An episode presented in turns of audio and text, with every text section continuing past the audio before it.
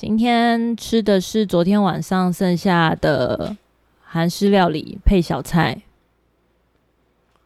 不知道大家就是对于韩式料理的印象怎么样？那我们自己很喜欢吃一间在永康街的徐罗法，双人徐，罗斯福路罗，伐木的伐，有需要这么 detail 就对。因为大家如果直接用听的话，他们要搜寻的话才搜寻得到。啊，总之就是我们在那个许罗法度过了很美好的韩式烤肉的时光，每次去都觉得很开心，无雷。对，但就造成一个隐患，就是当我们在家里面，我们住文山区，然后当我们在这附近想要吃韩式烤肉的时候，或韩式料理的时候，我们就一直想象就是想要吃许罗法。那我们附近的所点的韩式料理，都让我们蛮失望的，望的，真心达不到徐罗徐罗法的那个 standard。对，对，因为我觉得烤肉这件事情怎么讲？肉很重要，然后烤法很重要。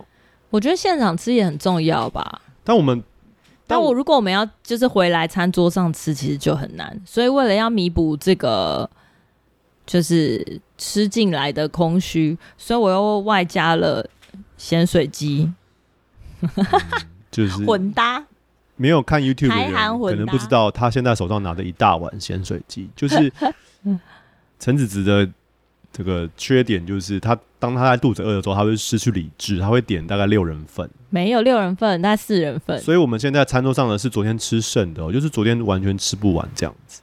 那我们昨天吃了，就是我们今天会吃到很多的肉，然后生菜跟很许多的小菜，还是有一些营养兼顾的部分吧。有看 YouTube 的人可能就看到我们现在桌上满满的东西，但是如果你是收听 Podcast 的话。你不用一直强调有看 YouTube 的人啦，因为很多人没有。后来发现很多人没有看 YouTube。Podcast 的版本就是大家可以忽略这段，我们每次开始都会介绍今天吃什么。嘟嘟嘟嘟嘟嘟嘟嘟嘟嘟嘟啦啦啦啦。嗨，我是子子，我是品和。欢迎来到餐桌盒子，耶耶！我们终于想到名字了。每一集呢，我们都会带你讨论一件有趣的男女关系，可能从时事出发，也或许从电影或音乐出发。对，希望不要就是因为这个开头就变得很严肃。我们算是一边在闲聊，一边摸索，一边讨论，一边吵架的过程当中。大概把这个频道生出来，然后还有就是这礼拜发生了一个很令人心碎的消息，就是安倍总前总统被刺杀。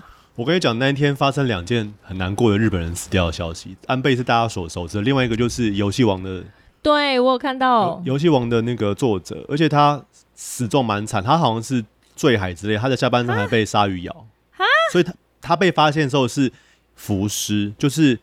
在海边有一个浮尸，所以，所以海巡署去的时候发现，把它捞起来，然后透过许多的特征比对，他就是游戏王的那个那位作者高桥。他是他是自杀吗？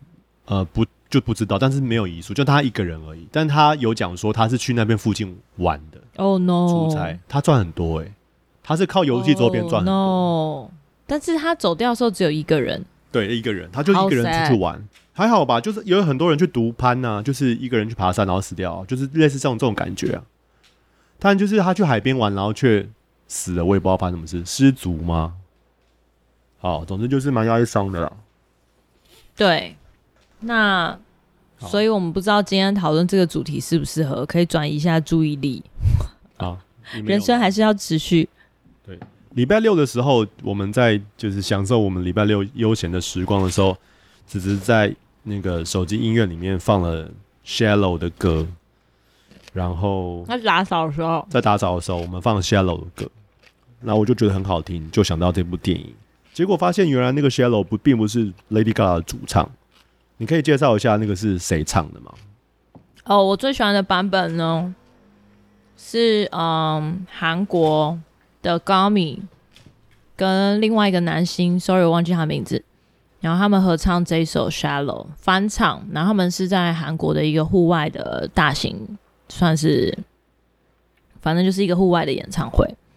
然后实录当下实录的版本，然后非常非常好听。他怎么拼？高米高米就是高米贝尔那个高米，呃，对，大家应该知道的人就知道。然后他在韩国算是非常有名的唱将，他是那个《机智医生》里面那个义俊那个演员现实生活的老婆，所以他是类似像铁肺这样嘛？如果以华华语。来比较他是，我觉得应该以台湾歌坛可能是像蔡健雅这样的等级哦，就是真的非常会唱，然后很有韵味，所以他长得很像芝麻这样吗？哦，他就是可爱可爱的身形啦，但是他的声音声线很浑厚，然后呃歌声很很感动，就不是那种炫技的那种，我觉得比较算是感情面，所以他。他们，我听到他合唱这个《Shallow》的版本，我就第一次听的时候有一点隐约要掉泪。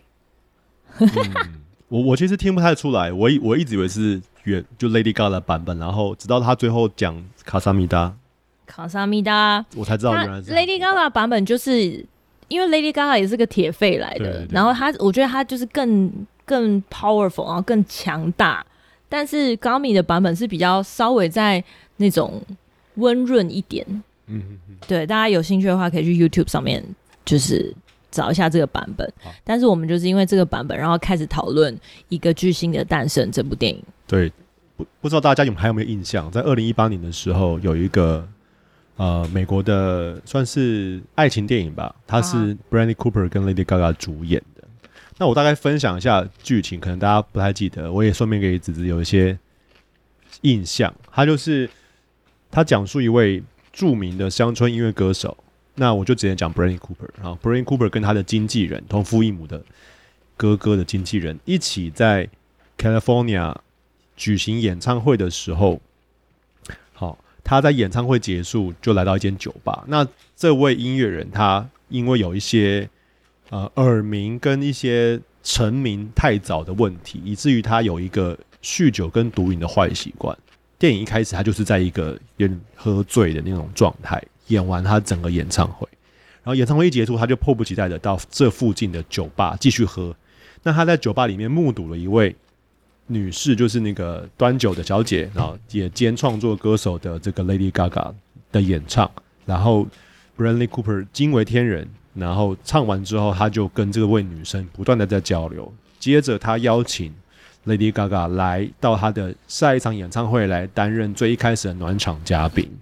那总之呢，就是 Lady Gaga 就是一唱一鸣惊人，然后他们也开始的，就是 Lady Gaga 就加入他的巡回演唱，一直在帮他当暖场，然后他们这中间也在一起。然后接着他们在其中一场巡回的时候，有一位经纪人，就是唱片制作人，就提出要跟 Lady Gaga 签约。那虽然这个巡回演出受到影响，但是 Bradley Cooper 就支持女生的决定，所以这个女生就被签了。但是她的音乐风格就从乡村转向流行音乐。那这个这件事情很重要，原因是因为这件事情转向流行音乐的这件事情，男生没有很开心。Lady Gaga 的首场演出的时候，Bradley Cooper 就在公众场合醉倒，错过了。那他。醒来之后就有点后悔，跟就是有点像是这样 say sorry。他们就在那一场 say sorry 的时候就跟他求婚，两个人就在当天结婚。那结果后来这个女生她就得到了葛莱美奖的入围，并且就是得到得奖。但是在那个过程当中，就是 Bradley Cooper 就一直在喝醉。在在颁奖典礼上，当女生上台领奖的时候，男生竟然。醉到就是上台，然后有点像乱录，甚至在台上尿失禁，非常的尴尬。他尴尬到结束之后，他父亲非常愤怒，就是女生的父亲非常愤怒，就是希望他可以，就女生可以离开 Bernie Cooper。那这个部分也是有个前言，就是说他父亲其实以前也是酗酒人，他的女儿就是 Lady Gaga，他已经经历了父亲酗酒，然后让整个家庭很糟糕的，所以。在这个过程中，他这个剧情是提到说，Lady Gaga 因为这样，所以她其实是有心智，愿意接受她的老公这样，并且要帮助她走出来。但她父亲非常愤怒，就是说我不要再让我的女儿再遇到一个酗酒的男人。那总之，Bernie Cooper 他愿意改变，他就是去了酗酒，呃，就是那个戒酒的那个一个像 camp 的地方，一个山庄，就是戒酒。然后在戒酒的过程当中，女生她的心路非常的顺畅，不断的不断来到第二张专辑，然后已经要去欧洲巡回了。然后他去欧洲巡回的时候，现在已经变成女生比男生还要红，就女生是变成红全全球。然后男生就是全美，因为他被包装的就是那种就是 pop，对对对对，主流的流行就是不只是音乐，他还要唱跳，然后这些东西都让都让 Bradley Cooper 非常不屑。然后我还记得有一幕，他 Bradley Cooper 就宇宙经常跟他讲说，就类似像说不要背叛艺术，不要偏背叛创作，你应该要忠于自己，而不是被这些包装。女生就跟经纪人讲说，她想要带着她的丈夫一起去巡回，就变得改过来，就变丈夫跟她一起有一些，她可能丈夫是暖场等等。然后她的经纪人非常反对，觉得说因为男生的状况太不稳定，因为经纪人反对，所以女生就愤愤然的，就是说那我不要去巡回。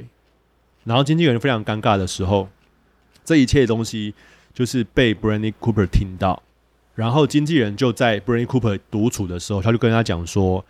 就跟 Bradley Cooper 说：“你根本就在妨碍他的出名的这个过程，你不应该要这样做。”接着呢，当天晚上就是 Bradley Cooper 就是他承诺他会出席 Lady Gaga 的一个演唱会，但是在 Lady Gaga 出门之后，他就在他的车房里上吊自杀。然后最后死了之后，那个 Lady Gaga 就很难过，他最后就在一个致敬音乐会上面。就是编写了一个对她丈夫的歌，并且自称自己是，就是她的名，她的姓就是冠夫姓。我后来就是去维基稍微看了一下，才发现原来你知道吗？这个是一个重制版，这是一个第四个版本，就是它前面有三个版本，嗯、就是在一九三七年、一九五四年跟一九七六年都有拍了这个《A Star Is Born》，名字都一模一样，只是不同的演员演。嗯不同的翻译版本，对，你知道吗？就是当当我在看完这个他原来第四个版本的时候，我就觉得心灰意冷，就是啊，原来 Bradley Cooper 这么努力都摆脱不了他一定会死的是事实，因为他就这剧剧本中一定会死啊。本来就是剧情怎么安排，你就是会照着剧情安排啊，管你是多大牌的演员。那我自己在我我没有看过其他版本，但是我觉得这部片让我觉得很感动的点，其实是音乐造诣，就是我很喜欢那个歌。我觉得大部分的人会觉得，或者说比较多倾向，Lady Gaga 对他有很多无限的包容，或是比较多的支持，最后还是没有办法挽回他，然后 Bradley Cooper 就很任性的走掉了。对，我我自己也是这样觉得，就是说，为什么到了最后一步，你都没有办法理解？就是他为你，Lady Gaga 为你做出多少的牺牲跟妥协，只是想要留住你，然后他最后还是以一种就是很很自己片面的解释说：“哦，我的存在就是耽误你的人生，或是耽误你的梦想，所以我决定就是用用离开，用离开这个世界来表达我的成全。”但其实他背后的潜台词，我自己就是。当做是一个观众看起来，我觉得他就是一个情绪勒索。情绪勒索吗？我觉得就是我自己的感受吧，就是会让你觉得，虽然他这样子表面上好像是说，哦，我成全你，你其实不需要我，但是他在那段感情之间明明就明白对方是很需要他的啊，所以有一点像是说，没关系，你走吧，但我不相信在他心里面真的希望他走的那种感觉。所以你觉得？你觉得他的自杀有点像自尊？觉得他有点？我觉得他有点自卑到一个程度，然后任性的选择了一个他自己觉得最好的处理方式，但是在整个大环境跟对别人来说，都是一个很烂的选择。我觉得这是以男生角度来看，我觉得他成名太早，然后跟我不知道耳鸣对他来说有没有有没有关系。我记得耳鸣好像是因为他幼年的时候，他的爸爸好像对他家暴，打他耳朵，然后就直接一只耳朵坏掉。那对于一个音乐人来说，耳或许听力是很重要，但我觉得耳鸣他的精神状态应该是承受很多压力。那这个来压力来源除了耳鸣之外，我自己觉得是因为成名，因为他太早到达事业巅峰，意思就是说他钱花不完嘛。那你在钱无限的当中，你又想要，嗯、呃。疏解压力，那他的方法就是毒品跟酗酒。嗯在最一开始的时候，我们就看到他的状态是非常非常差。那如果你仔细看影片的话，我觉得啦，就是说他有一段时间是不喝酒，是什么时候？就是他们热恋的时候，他遇到他在酒吧里面遇到他的时候，他之后几乎不喝酒。嗯，那原因是因为什么？是因为他的依赖的对象从酒精换成酒精毒品换成是情感，就是他依赖这个女生，或者是他依赖这段关系跟情感。那让他觉得他不需要有别的。那接着他在 Lady Gaga 就是被签经纪约了之后，就是就是等于说有人横刀夺爱嘛。然后再来就是他觉得 Lady Gaga 的做法不符合创作者艺术家本身，他就有点失望。他他一失望，他原本依附的这个他觉得 perfect 的这个女生，她不 perfect，所以他必须要再找一个东西。去依赖，所以他又喝酒了。然后在整整路过程中，从他的第一就是 Lady Gaga 第一次上台正式演出，一直到得奖，他都在喝酒。原因是因为他觉得这女生已经不是他原本那个认识的女生了。所以你觉得他会选择离开，是因为他感觉被背叛？他选择离开是因为他的人生，他的重担大到痛苦到。他需要依附东西，但他戒酒之后他就没有了嘛。那他回来之后，他是想依附女生，但因为经纪人那番话，他发现他也不能依附女生。那他没得依附，他只好去死。我我是这么觉得。哦，可是我觉得你能不能够依附谁，怎么会取决于一个第三者来告诉你呢？就是他们，毕竟他们也结婚了，然后也经历过这些，他们有一起经历过，什么都没有，然后到现在这样。他做了这个决定，是他觉得很合理、合情合理跟不得不的决定。但是在其他人，或者说，我觉得在客观事实来说，有很多呃转圜的余地，或是更好的方法。我觉得没有哎、我我前面前几天有看过一个呃报道，在讲亲子关系。他的他的内容简单来说，就是他说父母不应该指责小孩子玩游戏、玩电玩。嗯，原因是因为玩电玩的是一个结果，那真正原因在于说，他觉得生命生活很无聊。他觉得生活很无聊，原因是因为有人一直跟他讲说，你就是要上课，就是要补习啊，嗯，把他的所有时间都被被别人支配，而他所能得到的那些剩下的时间，他就只能去选择一些刺激的东西，就是有玩游戏。所以，当一个父母禁止小孩玩游戏，或者是直接断网络的时候，小孩子通常通常没有办法。忍受就自杀，很多时候是这样嘛？原因就是因为他唯一的一个心理。所以你觉得，你觉得 Bradley Cooper 现在就是被断网？因为他酗酒被他他乐界结束了啊，你懂吗？他已经他已经 clean 了，所以他没没得依赖。他被没收手机又被断网。对，而且他的社会上跟他讲说喝酒是不对的，所以他依赖了这件事情。不能不能依赖了，不能吸毒，不能喝酒了。那他要依赖什么？他只有情感呐、啊。当时又没有游戏。但我切入的点不是说你不能够依赖这件事情是错的。我的意思是说，他他当初呃走到最后，他觉得很绝境，然后最后要要回到比如说不能依赖酒，不能依赖毒品，他只能依赖 Lady Gaga 的时候，是一个经纪人来跟你说，是一个经纪人呢、一个第三者取代了。Lady Gaga 来跟你讲说，你你不要拦住他，你你他不需要你。那那难道他跟你之间的 Lady Gaga 跟你之间的那些 bonding，然后所经历的这些情感，比不上这段话吗？你不需要真的两个人坦诚的坐下来说，我觉得很受伤，我是不是成为你事业的拦阻？所以你的 point 在于说。男生的自私点在于，他都一个人决定，一个一个人想，一个人决定。Exactly，他就是都觉得说我我这样对你做最好，或是我这样是为你着想，但他没有为他着想啊。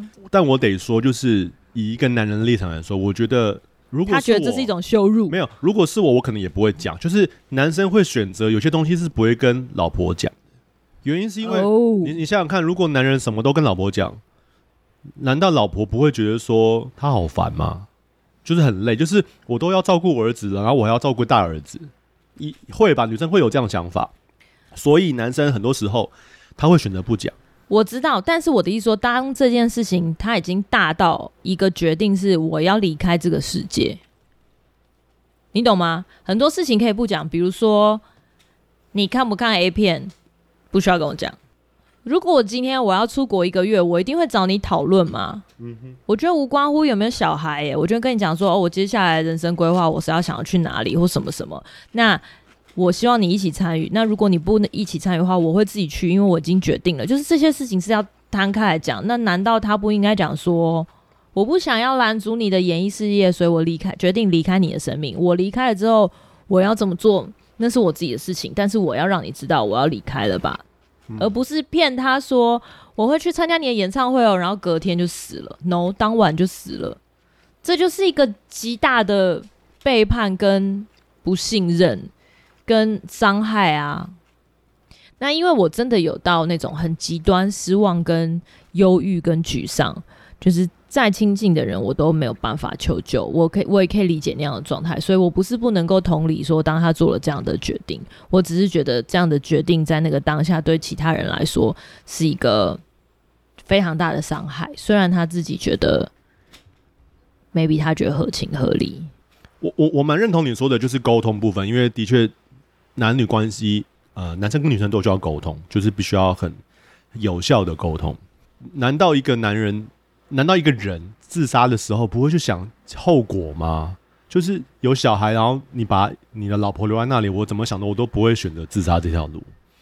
好，那但我还我我觉得有很多人就是为了有小孩，所以就忍下来。有小孩真的是这是一个很好的重要的啊，没有，我觉得不只是小孩，另一半也是啊。就是你怎么能忍受？你怎么能舍得让你爱的另一半，然后一个人独自承受那个一个人呢？哦，如果伤害你的人刚好是那另一半，他就很完美的避掉了这个原因。哦啊啊、但他不是啊，他知道另一半对他很好啊，对不对？嗯哼。那但我想要讲的事情是依赖这件事情。嗯、呃，刚刚都没有讲到说，其实我觉得其实社会上没有教我们到底要依赖什么，依赖谁。大家的依赖的方向都是情感。嗯。所以其实有很多人，我们以前小时候很很常看什么台大情杀啊，或者是甚至是有一些。呃，学生可能大学或博士班，然后他失恋就去自杀了。原因是是因为他把他的生活重心就放在感情，毕竟那个时候他们还没有工作。我也认识很多的男生或女生，都是当一段关系结束了，他就是死死去活来。我说的不是什么青少年的，没有，我是那种可能三十岁左右，他把他的感情放在放在他的最重要一事业有成，对啊，还蛮多的吧。如果他的生活的重心或他全部的重心都是对方的话，那你你想想看，对方有会有承受多大的痛苦？可是我觉得这个很这个很变态、欸。嗯，对。即便今天我们讲，我觉得变不变态取决于你表现出来，因为这个依赖而表现出来的行为。到什么样的程度？就那些跟踪狂，或者那些就是对啊，那那个紧贴的那种恐怖情人，就是因为他的生活全部就是对方啊。可是我觉得那个是他选择的行为，因为每一个人，即便是你对他很依赖，他可能很压抑自己。就是我知道我很想要掌控你，但是我我我刻意的压抑自己，然后或是转移我的。注意力，然后找其他的。事情做，不管是找朋友啊，或是去运动啊，或者是说找。玩游戏啊，就是找一个可以让自己分散注意力，即便他很真的。很依赖对方。那我觉得这这个东西是很看个人的。选择吧，或是个性。那有些人就是我不行，我就是完全一定要投注在你身上，那这种就会很恐怖。我吃东西就会有一个尴尬的点，就是说如果对方还在吃，或者是说忍不住想打嗝的时候。呃，我记得我好像最长空装的时间大概是五年吧，四到五年。什么时候？你可以跟大家年纪吗？大学毕业，大学左右，二十二岁。哦，二十，可能大学中间吧，我有点忘记了确切的时间。大概是二十出头的时候。我大一大二的时候，就是跟一个。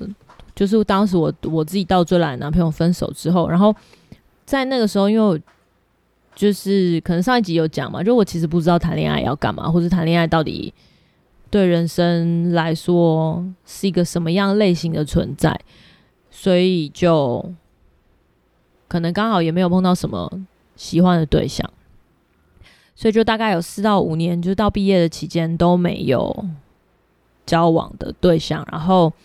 也不知道自己到底喜欢什么，但是那一段时间真的是还蛮迷惘的。一方面是因为家庭生活，就是我我家给我的情绪压力很大，然后一方面是因为不知道自己毕业之后要干嘛。我觉得是很多错综复杂的原因加在一起，然后在那个时候真心的很想要找一个人来依赖，就是说好想要把生活重心投注在他身上，可是就没有这个人，因为你就没碰到嘛。即便可能有一些暧昧的对象或什么，但你就不喜欢呢？所以在那个时候，我是觉得说：天哪，是不是应该要谈恋爱啊？如果没谈恋爱的话，我可能会觉得人生很失望，或是很没有目标。我我认真的在当时这样觉得。那你那个时候怎么度过的？怎么度过？哦，我当时因为我在大学的时候去教会，然后就会有很多认识很多教会的朋友，所以其实，在那个时候。呃，我还蛮投入教会的活动，然后不管是营队啊，或者是说教会服饰什么的，所以我觉得那个某程度来说拖住我没有进入一种沉沦的状态，因为我也不是那种很很爱玩，然后呃对他没什么感觉就可以上床的那种个性，就是我我还是想要认真找一个可以投注爱情的对象，但是因为在那个空窗的时期呢。就是真的很低落，或是很想要找人聊天的时候，就是教会的朋友还是在，所以我就很很顺理成章的把这样的一个情感投注在这些人身上。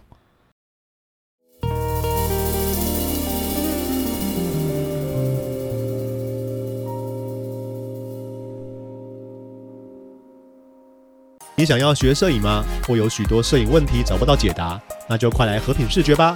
透过深入浅出的教学影片，解答你的摄影疑惑。快搜寻品哥教学。嘟嘟嘟嘟嘟嘟嘟嘟嘟嘟嘟啦啦啦啦！阿呆的。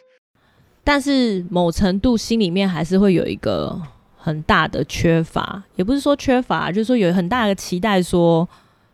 好想谈恋爱哦，可是其实不太懂什么是谈恋爱。后来呢，就是呃，经过了几段恋情，都是有点无缝接轨。无缝接轨的意思就是说，我在这段恋情有点快要走向灭亡，就是真的走不下去的时候，我在那个状态里面就会很容易爱上别人，或者是很容易找另外一个对象。来投注我的专注力。那你的确也是一个蛮典型的，很需要感情的人。对对对，那个时候就是曾经被我的好朋友讲说，我好像那个时候要刚刚交往吧，还是就是跟一个对象蛮暧昧的时候，然后哦，那个时候是是其中一个前男友。后来，后来虽然交往蛮久的，但是我们刚在一起的时候，我的好朋友就有点郑重的告诫他说：“我告诉你哦，陈子子就是这样，他没有真的喜欢你，只是因为他现在生活就是可能在一个很低落的时候，他就会找一个人来当男朋友。”你觉得好烂哦，这样蛮烂的其实。那所以那段关系真是蛮烂的。那段关系有成功吗？后来回头一看，就觉得天哪，我好像真的是这样子的状态耶。那段关系走了蛮久，但但是有一点像是，就是说我没有认真想过。我觉得一般人也很难认真想过，就是说你在那个电光火石之间，或者说在那个暧昧的气氛当中，你很难真的认真想说，到底这个人适不适合我，或者是说我到底喜欢他什么？但我想一般人都是这样子，就是感觉来了就先上。对，我觉得年轻的时候很很容易会这样。然后在那个时候也会有点想说，哦，我我很想要离开我现在现现实生活的这些麻烦，或是我不想要去跟那些我不想要相处的人打交道。那因为我的生活在当时也还蛮单纯的嘛，可能就是工作、嗯、教会、嗯、结束，好还有家庭啦。但是因为我很想要逃离家庭当时的状况，所以其实感情对你来说其实就是酒精啊，就是你就是对透过感情啊，有点感情成瘾这样子。我在大学的时候就是真的有一度。因为我我家里的人忧郁症嘛，嗯，然后我有一点人格分裂，就是想要离开呃忧郁症的环境，不然的话，我觉得我快要忧郁症了。然后那个时候我就尝试着，比如说跟大家出去喝酒、打麻将啊，或什么的。但我我有点没有办法体会酒精给我的愉悦。我有尝试的，真的，比如说晚上不回家的时候，然后。不能回家的时候，或不想回家的时候，就跟朋友出去喝酒。可是我真的没有办法体会到底喝酒有什么让你脱离烦恼，或是就是那种开心的感受。欸，跟我认识的女生都有点不太一样。我认识的女生，她们都会说，她们很喜欢喝酒，因为她们就觉得那种醉醉醺醺的感觉很舒服。而且都是女生跟我讲，不是男生。可是真我可能我身体不适应这样的反应吧。我第一个就觉得喝酒很很累，整个身体的状态很累，嗯，然后喝多会头痛。然后喝少又没有什么感觉，就是我我觉得、欸、对我很难拿捏。那比起这样的话，我觉得含糖分的饮料还让我比较有感。比如说你真的很极度累的时候，你就喝一瓶可乐或是汽水，你就可以在短时间内得到那个 sugar。那个用法不一样啦，对，我知道不一样。酒精是那种。酒精就是让你不要想太多啊，因为它就是会有点麻醉思思想。所以我还蛮感恩，就是在那个时候我没有什么管道可以接触毒品，不然我可能就下去了。对，你可你应该会是一个喜欢抽大麻的人。大麻我在长大之后有机会稍微试过，觉得怎么样？就是在就是出国的时候，嗯、我我我真心也是没有办法体会。哦，那大家喜欢的原因，我大概感受到，但是你连游戏都不能体会，你这这个人很绝缘，你就只有对感情有体会。哦，可对啊，我可能是还没有被开发吧。我刚刚正想讲，就是需要被开发。我刚刚正想讲，就是你大学那个阵头，就是突然很空虚，然后很想要找个人交往这件事情，对于一个玩游戏的人来说，就是哎、欸，好无聊，赶快下载一个游戏的游戏吧。那对于我们来说，一个游戏就解决，或者是你我追一季动漫，然后就解决。对不对？Netflix 现在大家都看 Netflix 嘛？Netflix 哎、欸，出了一个新的好看的，然后你就追那个影集。对，基本上这个宽这个过程中又不空虚了。所以我觉得就是跳脱出来看了，就是说呃，如果你在那个时间点上，你是因为无聊所以想要谈恋爱，我觉得你通常都会很不清不楚的进入一段感情，就是糊里糊涂。的进去，呃，我觉得事过境迁之后回来看是蛮浪费生命的。但如果你在当时，比如说你现在还年轻，有大把大把的时间可以浪费，林宥嘉的歌，那我就觉得比较可惜啦，也没有说不行。可是当你随着年纪渐长，你就很少听到人家讲说好想要谈恋爱哦，还是有对不对？其实还是，没有，其实蛮少的。对，说会说好想谈恋爱的，呃，三四十岁的人，是因为他们很少谈恋爱。因为通常好想谈恋爱哦的背后，都有一个更大的原因，就是他认真想要找一个依附或者是相处的对象，他其实没有真的期待谈恋爱本身。那我觉得，如果还在期待谈恋爱本身的人，他可能要么就是第一个，他恋爱的经验真的不多，或者说真的不是太愉快。然后或者说真的很短暂。第二个就是他不明白恋爱之后要去哪里，所以他一直停留在一个青少年。没有啊，因为因为我觉得青少年享受恋爱的角度，因为我觉得三三十几岁的人，他们已经过了那个年纪，然后他们的过点在于说，他们现在已经可以一个人生活的很好。那如果他们随意开启一段恋爱的话，反而很累，因为他要配合一个人嘛，他要跟一个人有一个学习新的相处模式。但是他现在一个人已经生活得很好，所以他会有想法，就是说他不会轻易的谈恋爱，除非那个人真的不错。对，所以他不会特别。不要误会我的意思，我并没有否定谈恋爱，我也没有说谈恋爱不好。我觉得谈恋爱真的有一个阶段是非常开心的，但是呃，我觉得重点是谈恋爱之后要干嘛？因为恋爱它是一个状态，它不是一个必经之路。可是怎么样让恋爱的这个状态，即便结婚也可以再恋爱，或者是说，呃，有小孩还是可以再恋爱。所以我觉得这个延续这个状态是蛮重要，而不是你为了这个状态很快的投入一段情爱的关系，可是没有享受到恋爱的状态，然后还弄得两败俱伤，或者是说很短暂的恋爱状态，但是付出极大的代价，我觉得那个就。有点得不偿失，所以讲回来，刚刚有提到说，有些人三十几岁的时候已经进入一个完美孤独的状态，就是觉得自己一个人也不错。对，这个我们就是之后可以录一集《黄金单身汉》。对，那我觉得这个这样的一个状态，黄金成熟，其实这样的状态其实比较好。那如果讲回我们前面最一开始在讲 Bradley Cooper 的事情的时候，他就是没有遇到没有这个状态啊，他一直都没有。他的状态就是被酒精跟毒品，然后或者感情，他自己一个人单独处，他很 clean 的时候，他不喝酒不吸毒的时候，他也没有办法一个人，他的心灵很脆弱。那我的想法是说，其实我们的现在的社会，我们现在的价值观或者我们的教育，没有人教我们要怎么处理这件事情。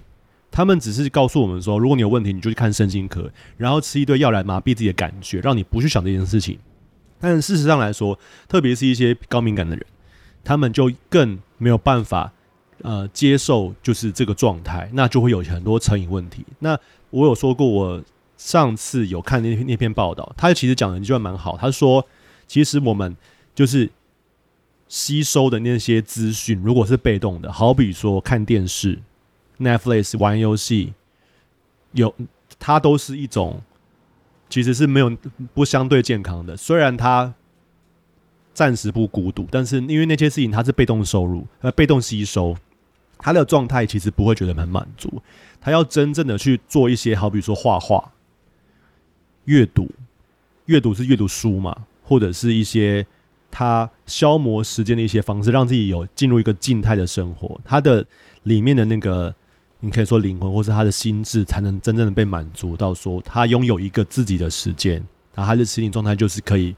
有一个比较健康的方式，而不会对任何事情上瘾。那我当然，我觉得这件事情非常难，因为毕竟我们现在就是活在一个很容易上瘾，不管是 Instagram 上瘾，或 Netflix 或游戏上瘾，都是一样啊。但这是我最近的一个一个体悟啊，就是说你如何让自己的里面心灵有有比较有满足，就是你可能不要那么多的滑社群或者是看 Netflix，然后有要有要特地有一些东西，好比说沉淀。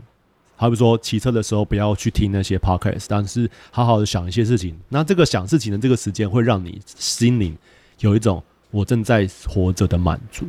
呃，我觉得心灵的满足是一个蛮大的主题。呃，的确是很多的人都在用不同的方法去寻找心灵满足可以依赖的那个对象。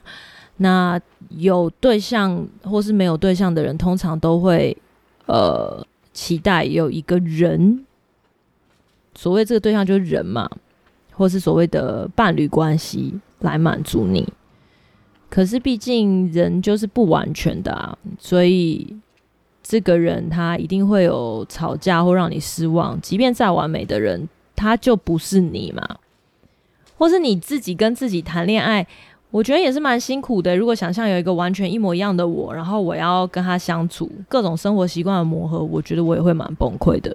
所以很多单身的人，我自己观察了，他们就会转向其他的的事件，或是其他的物品。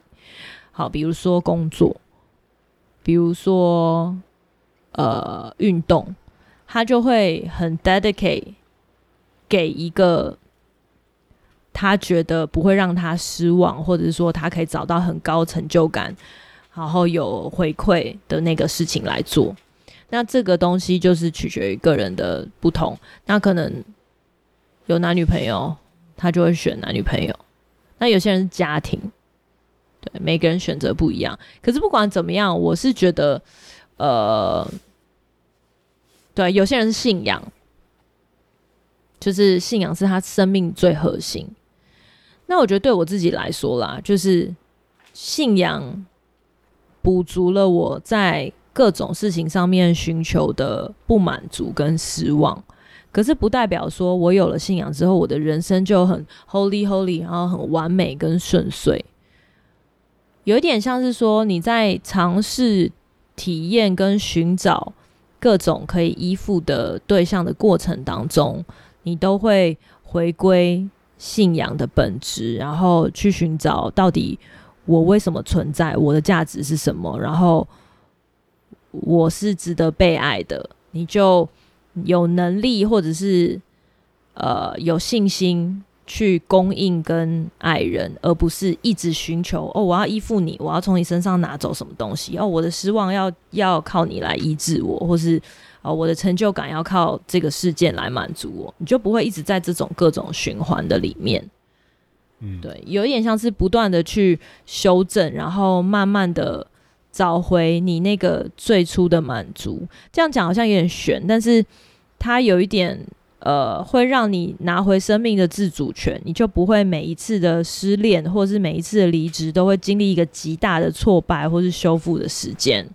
然后你也不会那么样的在意跟 care，呃，别人怎么定义你，跟别人怎么看你，我觉得是一个。然后我也想要回应你刚刚讲的，就是在社群上面，就是当你不得不去透过，因为我觉得现在这个时代，比如说因为 COVID，或是因为社群很发达，现在我们的朋友已经没有什么很少那种朋友的朋友了，大家都有很大一部分是网友。然后变成朋友，对，或者是说，如果你是真的不透过社群的话，你很难有新的交友圈。那在这样的前提之下，你很难去杜绝社群给你的影响。可是你要怎么样在社群之上保有自己的自由意志？我还是可以做决定，还可以找到自己的的价值，不要一直跟社群上面比较。我觉得那个就是需要很多方面的帮助跟刺激。才有办法把你抽离出来。然后像我自己，如果我的工作百分之九十五是社群，我就根本不可能脱离这样的环境啊。对，你就必须要设定自己某一个比例的去依附其他的东西。比如说，我就会让我自己说，一定要某一些时间找不同的人聊天，或是我想到我以前想到谁啊，比如说哦，好久没有听到那个谁谁谁最近在干嘛了，我就会想说哦，那我过几天要联络他，但这个过几天可能就是过几年，所以我现在都会当下就找出他的账号，然后丢一个 message 给他说，哎，你最近在干嘛？好久没看到你，就是我要把自己被动的训练成这样，然后让我自己可以抽离一种。被别人喂养或是被别人供应的状态，我也希望可以成为供应的别人的那个人。不知道这样子讲会不会很玄？可是我觉得在这样的修正的关系里面，让我渐渐的不会不得不依赖某一个东西。虽然现在依赖感还是蛮强的啦。当你今天有家庭、有小孩，我觉得真的是很难。所以你在如果自由进出，如果你在家庭中、生活中跟我吵架，你会很挫折吗？当然呢、啊，当然会很挫折啊。就是那个那个种依赖感嘛，就是因为你依赖我，那但是我们却吵架这件事情嘛。因为你还是要回到这个家一起相处，嗯、还是有很多的家务事、生活或是小孩需要去解决，你根本没有办法跟这个人完全切断。嗯嗯，对。那那我觉得。你今天早上不是有讲说你对于儿子这件事情很挫败？对，今天早上我就再度理解，我是一个不那么喜欢小孩的人。嗯，对，我我其实一直有在尝试的在这个个性上面去修正，然后我没有一定觉得说哦，每个人都要很爱小孩才生小孩。嗯可是，当我接受小孩来到我生命当中，我越我觉得我也在学习怎么样爱他，然后我也期待他爱我，跟帮助他成长，尽量以一种客观的方式去看待彼此的人生，都会有一点不一样的转变。嗯，我觉得这样就可以让我不要一直 focus 在我是不是一个好妈妈的这个点上，虽然我很大的比例。都会觉得我身为母亲很还蛮失败。我觉得你你很常容易被社会化规范，就是因为社会希望女人会成为好妈妈，或者是男人成为好爸爸。谁不被社会化规范？所以你在这中间常常会有自我定罪，就是说我要我应该要成为好的母亲。所以当你发现说，哎、欸，其实你没那么呃，就是不擅长孕妇小孩，或者是觉得有时候会觉得很累的时候，你会觉得自己不够好，常常会这样子感觉吧？对啊，因为。但我跟你说，我我我，那我分享我的我的想法，Okay. 就是我也是某个下午，就是我陪儿子玩，然后我记得那时候帮他陪他玩乐高，然后玩了两三小时，大概整个下午都陪他玩，然后后来我真的累了，我就想要抽身了。我觉得这个状态里面并不是一个不喜欢跟他相处，而是我觉得我一直跟他玩，我失去自我。因为我在这整个，特别是三十岁之后，我一直觉得我是一个非常需要跟自己独处的人。这个独处不是看 Netflix 哦，因为 Netflix 是跟电视独处，我是跟自己独处，是有一些跟自我的对话过程。所以我最喜欢独处的方式就是我会去打扫。不是，我就说玩游戏就跟 Netflix 一样啊，所以真正能独处的时间其实是去打扫，嗯，或者是骑一个人骑车，就是会想事情的时候，就是你真正聆听。像我的话就是上山，对，没错，或者是潜水，潜水就是进入一种你完全隔绝外界。所以，所以当我就是好比说礼拜五晚上、礼拜六、礼拜天都是跟小孩相处，礼拜一我就希望不要有工作，然后自己一个人独处在家里面打扫。我如果你在我也不喜欢，就是我喜欢一个人。然后有一个自己，我觉得是一个自己的时间，然后我会去打扫，我会去就是洗碗啊什么有的没的，然后我会觉得我活着。所以我我后来定义这件事情，就是不喜欢跟小孩相处之间，或者觉得很累，想要一个人休息的时候，不是不喜欢小孩，是我希望重新的回到就是自我的独处时光。我觉得很多人要保有自我，这样刚刚讲就是你依赖关系到一个程度，就是你失去了自我。你把你所有的期待跟期望，还有对方的需求，都变成你生命最重要的事。欸，这个我在在我身上很常发生，你知道吗？我不知道你是不是这样。我以前每一段情感，我都会想说，对方是这样的人，那我想要跟他类似。所以我每一次我的志向，我的生命志向，就是满足未来的职业，就是要跟就是对方那样子。然后，然后，然后，所以当我二十八岁，我那时候就是情感受伤嘛，后来来到教会，原因就是因为我觉得我不是人。我觉得我我每一次的关系都在迎符合别人，那我到底是谁？嗯那我到底喜欢什么？那我到底要什么？我是谁呀？就是我整个人，就是我整个人格崩溃了我。所以我呢，我有一阵子完全不谈感情，就在教会里面很专心的，不管不管是聚会还是服饰，我其实在找自己。然后也是因为这样子，我才会有信仰，因为我希望信仰成为我的信仰，而不是爱情成为我的信仰。因为我希望先找到我是谁。然后这样子的一个状态才有可能去谈感情，因为对方需要知道你是谁嘛，对不对？但是如果你一直变来变去的话，对方怎么会喜欢上你？嗯，所以我觉得在我之前，就是每一段关系都无缝接轨的时候，我一直没有办法回到一个初衷吗？或是即便我在空窗的时期，我都没有花时间去理解我自己到底是谁，我的特质跟我喜欢什么，然后。不喜欢什么，可以接受，不能接受什么。我只是有一点发花痴的想说，好想找个男朋友哦，赶快来爱我的那种状态。但是真正碰到一些人，我也不会去理解对方，就觉得说，嗯，没有什么感觉。就那个感觉到底是凭什么而来？所以以至于在感情里面，很常会落入，呃，我的挫败收场都是因为我觉得对方没有达到我的期望。但是我自己也没有很 care 我有没有达到对方的期望，就是有点像 Bradley Cooper 这种啊，就是自私这样，以我的决定为决定，你的决定就不是决定。那我觉得这种人其实第一个就是很难相处，或是很难走得久远啦。不管你其他的特质怎么样很吸引人，但是真的很难长久跟你相处。然后第二个就是你很容易会随着事件或是时间的改变。你你自己就改变了，可是当你自己改变的时候，你没有办法接受别人改变，你没有办法接受一个新的模式的碰撞或是磨合。比如说，假使你的对象他碰到了一个他需要去远方工作，或是他的生活习惯、作息改变，你就会很容易觉得你不爱我了，你不在乎我了，你的生活没有我了，这样子，或是哦，你没有以我为第一顺位了，就会在这个里面把彼此的爱跟那种。疼惜、期待都给消磨掉，然后最后就大家无疾而终，只能只能再见。所以我反而觉得你结婚之后有活出自己，因为你反而是结婚之后你开始爬山、潜水，就是你在思索自己到底想要是什么东西。对，我觉得在结婚之后，我很深刻的去面对，呃，我在感情里面的挫败跟呃我的弱点。因为我就是真的没办法，嗯，不能这样讲，修正一下，应该讲说，呃，我我觉得我真的是一个在感情里面会投注很高期待跟标准的人，嗯，对于对方，嗯，所以我很容易被某一个特质吸引，可是我却呃没有办法接受对方的瑕疵。所以我就会在这种目标转移的里面，一直去期待说，哦，我想要找到更完美，我想要找到更完美。即便是结婚里面，我结婚之后都会这样。我现在才知道你是今天所讨论的那个典型人物，哎，我是这个典型人物啊，其实我演示的很好，很好。对，就是可能有一种表演法吧，或是你很期待对方，呃，不要觉得你是那个样子，就是你会表现出自己觉得我这样子比较好，但其实那不是你，然后。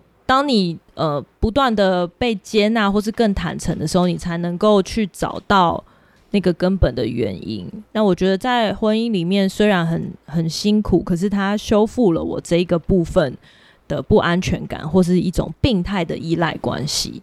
那我觉得我现在在面对一个全新的依赖关系，就是我跟我的小孩。对，嗯、那我觉得这个就是又是一个截然不同的角度。我现在还在学习当中，就是不要管他，管他去死。就是我们才是主轴啊，他是只是一个附加的，不能把生活围围绕在小孩身上。可是我觉得我 somehow 很背负着我长大的那个环境，跟我被训练的模式。我现在就是很人格分裂的，很想很不想要让他变成我小时候那个样子。可是我又会有点潜意识用我小时候被训练那个方式来对他，我就觉得他有点可怜。嗯，你你刚刚讲到说那个，你觉得婚姻有学习？我觉得我自己也是。我刚刚有个感叹，就是说我蛮感谢认识你，然后跟你结婚，因为我在结婚之后，我发现我就无敌了，因为我我是一个就是很容易喜欢上别人的人。然后那但是因为有婚姻的关系，所以就是有点像是一个船有了锚，就是他知道，哎、不能讲有锚，应该要一个船有了罗盘，他知道自己的定位，他知道自己该往哪去。就是因为被 settle down 了，所以才知道该往哪哪哪个方向走。但是如果不知道自己喜欢谁，就是感情没有依归的时候，他就会很飘飘荡。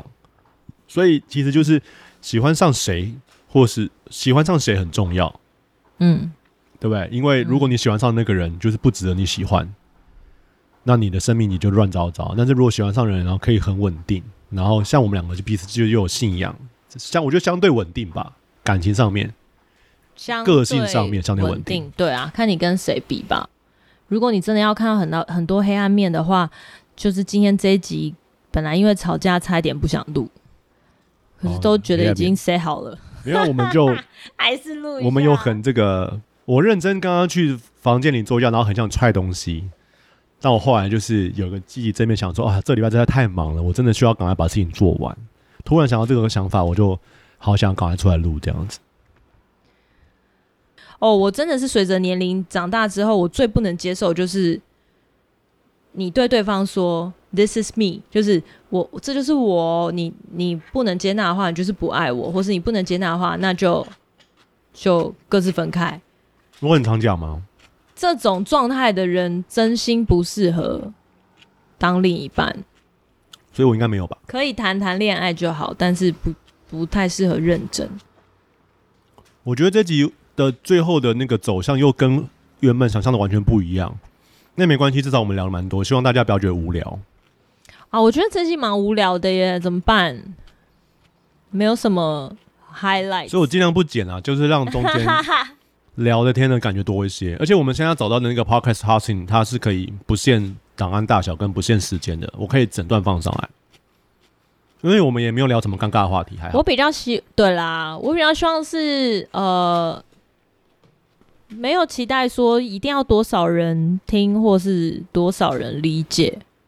我觉得大家在透过不同的渠道、不同的 platforms 去表达自己的生活的价值观，然后讨论一些你的想法，我觉得都是蛮好的。我我是觉得这个听众曲线最一开始应该就只是认识我们或者是我们的粉丝，然后之后陌生人要在家的时候，可能已经可能 maybe 五级六级之后，然后那那个时候我们的也有可能是也有可能是都不会有陌生人加，不会啊，还是会有，因为毕竟你出去了嘛，你就会有很多平台。那当那个陌生人来的时候，五六级的时候，我们的讲话方式跟我们的方向脉络会比较准确了。那那时候可能也比较比较没今天那么无聊，哎、欸，不要不那么沉闷。因为对我来说，今天有很多就是太厚扎实的部分，就是很难会很难听嘛。因为它就是应该说说我们闲聊成分很少，我们都讲很感觉很生命很沉重。有时候生命都够沉重，还要听你们的 podcast 好沉重。如果大家想要听闲聊的 podcast 的话。